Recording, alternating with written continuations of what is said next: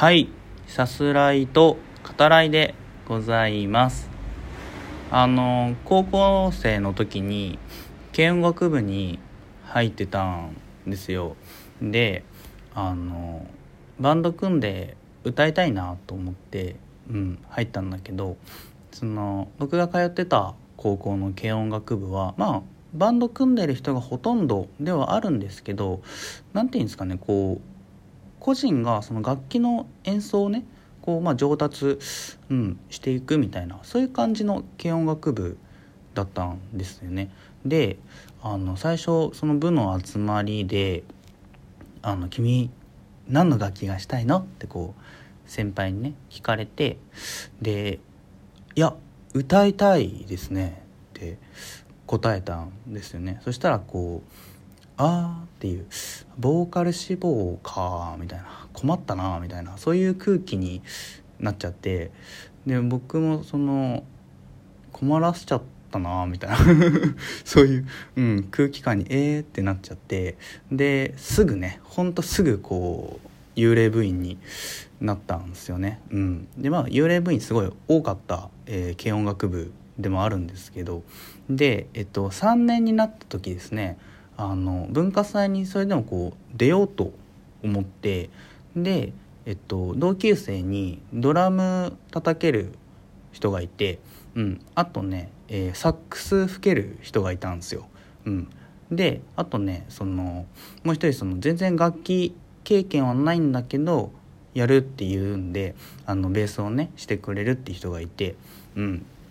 あよにんかな、うん、でバンド組んでスタジオ借りて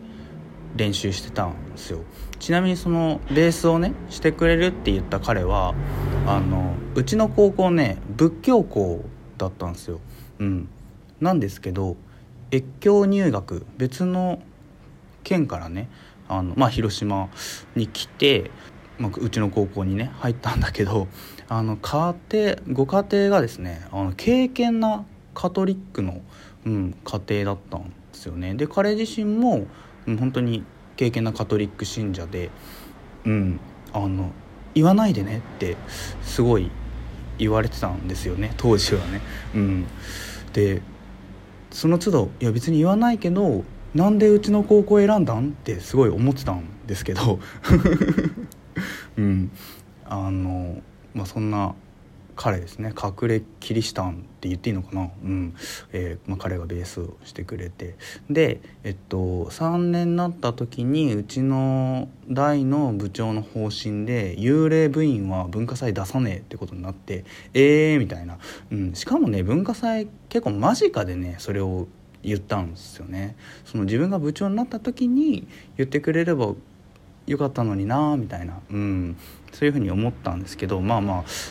多分その幽霊部員に対していろいろね思うことがあったんだろうから、まあしょうがないなって言って、うん、あのスタジオねお金出して借りて練習してきたけど、まあしょうがねえやっつって、まあ、諦めることにしたんですね。あのでもそのベースの彼は別のバンドで結果的にその文化祭に出れたので、それはまあ良かったなってすごい思うんですけど、うんで、えっと、卒業ですね、卒業式迎えてあの部活ごとにその集合写真を撮る、えー、そういう学校だったんですね、うん、で軽音楽部もあの撮るぞっつって、うん、幽霊部員もいいぞ来いっつって部長が言ってたのかな分かんないけど、うん、あのまあまあそのみんな集まったんですよね。でえ君いたのみたいなね、そういう人いたりね、まあ、お互い様なんですけどね、僕もそう思われてただろうけど、うん、で、えーまあ、写真撮ることになって、えー、結局ですね僕はあのセンターでねニコニコしながらね集合写真を撮りました。さす方です。はい、えー、挨拶にですねよんぷんはんかけてみましたくだらないあの意味があるかないかと言われたら別にないんですけどね。はいでまあそんだけ時間も使っちゃったということで、えー、本題に入ろうと思います。えー、見ました、えー、Netflix の映画ですね、えー、昨年のじゅういちがつじゅうくにちから配信が始まっております。チクチクブーンについてです。はい、えー、例によってあらすじ概要の方を引用させていただきます。名作ミュージカルレントを生んだ作曲家ジョナサン・ラーソンの自伝ミュージカルを映画化。せんきゅうひゃくきゅうじゅうねんのニューヨーク、食堂のウェイターとして働きながらミュージカル作曲家としての成功を夢見るジョナサンは、オリジナルのロックミュージカルの楽曲を書いては直しを繰り返していた。もうすぐさんじゅっさいを迎え、これまで共に夢を見てきた仲間たちも現実に目を向け始め、焦りを覚えるジョナサン。自分の夢に価値はあるのか、時間を無駄にしているだけではないかと自らに問いかけながらも、時だけが過ぎていくとなっております。はい、えー、監督は、えー、リン・マニュエル・ミランダという方ですね。えー、長編映画の監督作としては今回が、えー、デビュー作となります。あのミュージカルの、えー、原作者を務めていたり、あとあのディズニー映画ですね、モアナと伝説の海では音楽を担当されているようですね。はい、えー、で、まあ、今作チクチクブームですけど、えーまあ、ミュージカルの名作レントを残したジョナサン・ラーソンの、えーまあ、伝記映画でもありますね。うん、レントの前の作品ですねが、まあ、チクチクブームという、えー、タイトルですね。うん、まあそれの、えー、タイトルの、えー、誕生秘話、うんを描くその、まあ、青春サクセスストーリーですね。まあ、挫折を含む、まあ、とても苦い、うん、苦みのある、えー、青春映画でもありますね。で、えっと、まずその「チクチクブーン」っていうミュージカル自体が、えー、ジョナサン・ラーソンの、えー、自伝的な、ね、作品でもあると。うん、で映画では、えー「チクチクブーンの」の、えー、上演風景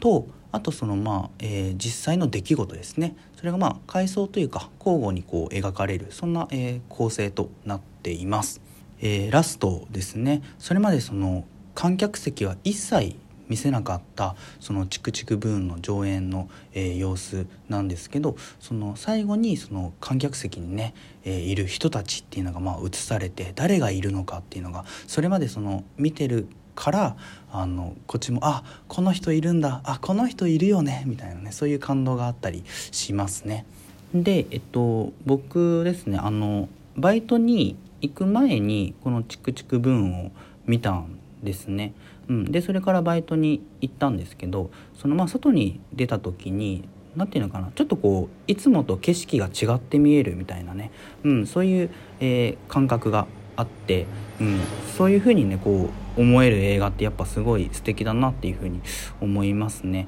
それとあと、えー、ジョナサン・ラーソンが、まあ、ダイナー食堂ですねで、まあ、バイトしていたと。でそのバイトの様子もそのチクチク分その映画の中で描かれてたりするんですけど、そのなんていうのかな、まあ、笑わせるとこなんだけど、あのダイナーを高級レストランか何かと勘違いしてないかみたいな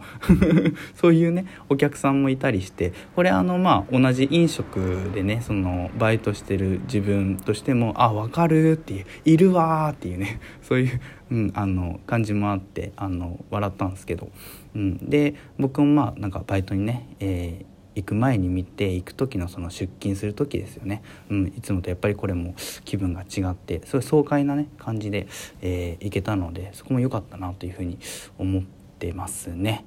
はい、で、えっと、アカデミー賞ですねきゅうじゅうよんかい、えー、主演男優賞に、えー、今作の主演、えー、を務めました、えー、アンドリュー・ガーフィールドがノミネートされています。あの非常に納得ですね。あのまあ毎年その実在する人物を演じている役者がまあアカデミー賞をノミネートされることはねあるんですけど、今作の魅力ですね、まあそのアンドリュー・ガーフィールド抜きにはちょっと語れない部分もあるかなと思います。それくらいあの熱演してましたね。素晴らしかったと思いますね。はい、あのまあどなたっていうね思われる、えー、方にお伝えすると、えー、アメイジング・スパイダーマンのね主演だったり、あと、まあえー、デビッド・フィンチャーのねソーシャルネットワークに出演してたり、あの最近その主演作で僕好きだったのはデビッド・ロバート・ミッチェル監督の、えー、アンダー・ザ・シルバー・レイクですね、まあ、ちょっと変わったとこのある映画ですけど、うん、これ非常に良かったですね。で今作でもまあそのアンドリュー・ガーフィールドの魅力炸裂していて、まあえー、実在する人物ですね、ジョナサン・ラーソン、えー、気難しくて近寄りがたい変人ではなく、えー、気さくな、えー、姿勢のね、まあ、天才って言ったらいいのかな、うん、そういった、えー、感じのある人物ですね。非常にこう周囲の人を楽しませたいと願っている、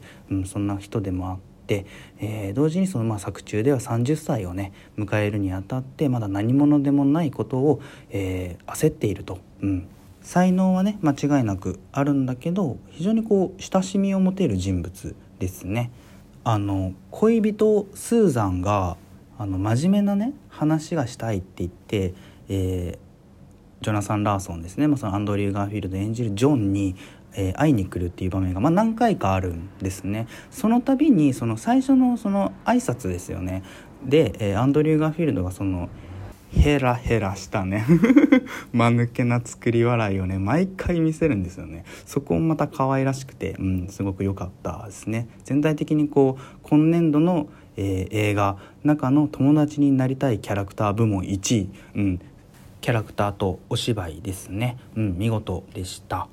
映画全体的に、えー、セリフでもねありますけど続けることの重要性が謳われていますね、うん、続ける中で、えー、何かがあるかもしれないよっていう風にね、このかもしれないっていう、うん、そこがすごい、えー、重要かなという風に思います。テーマというかメッセージとしてですね、うんある種の挫折をクライマックスに持ってくるっていうのもまあ非常にスマートですね。ぜひご覧ください。ではまた。